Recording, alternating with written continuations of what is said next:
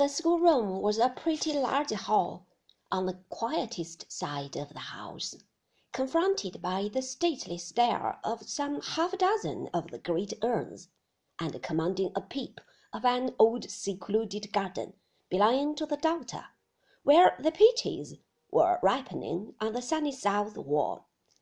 There were two great aloes in tubs on the turf outside the windows, the broad hard leaves of which plant looking as if they were made of painted tin, have ever since, by association, been symbolical to me of silence and retirement. About five and twenty boys were studiously engaged at their books when we went in, but they rose to give the doctor good morning, and remained standing when they saw Mr. Wickfield and me. "A new boy, young gentlemen," said the doctor. Trotwood Copperfield.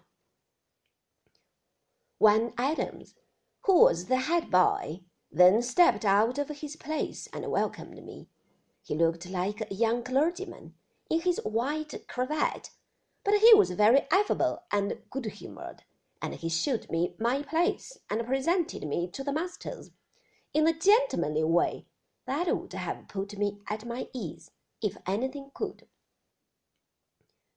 It seemed to me so long, however, since I had been among such boys, or among any companions of my own age, except Mick Walker and Mealy Potatoes, that I felt as strange as ever I have done in all my life.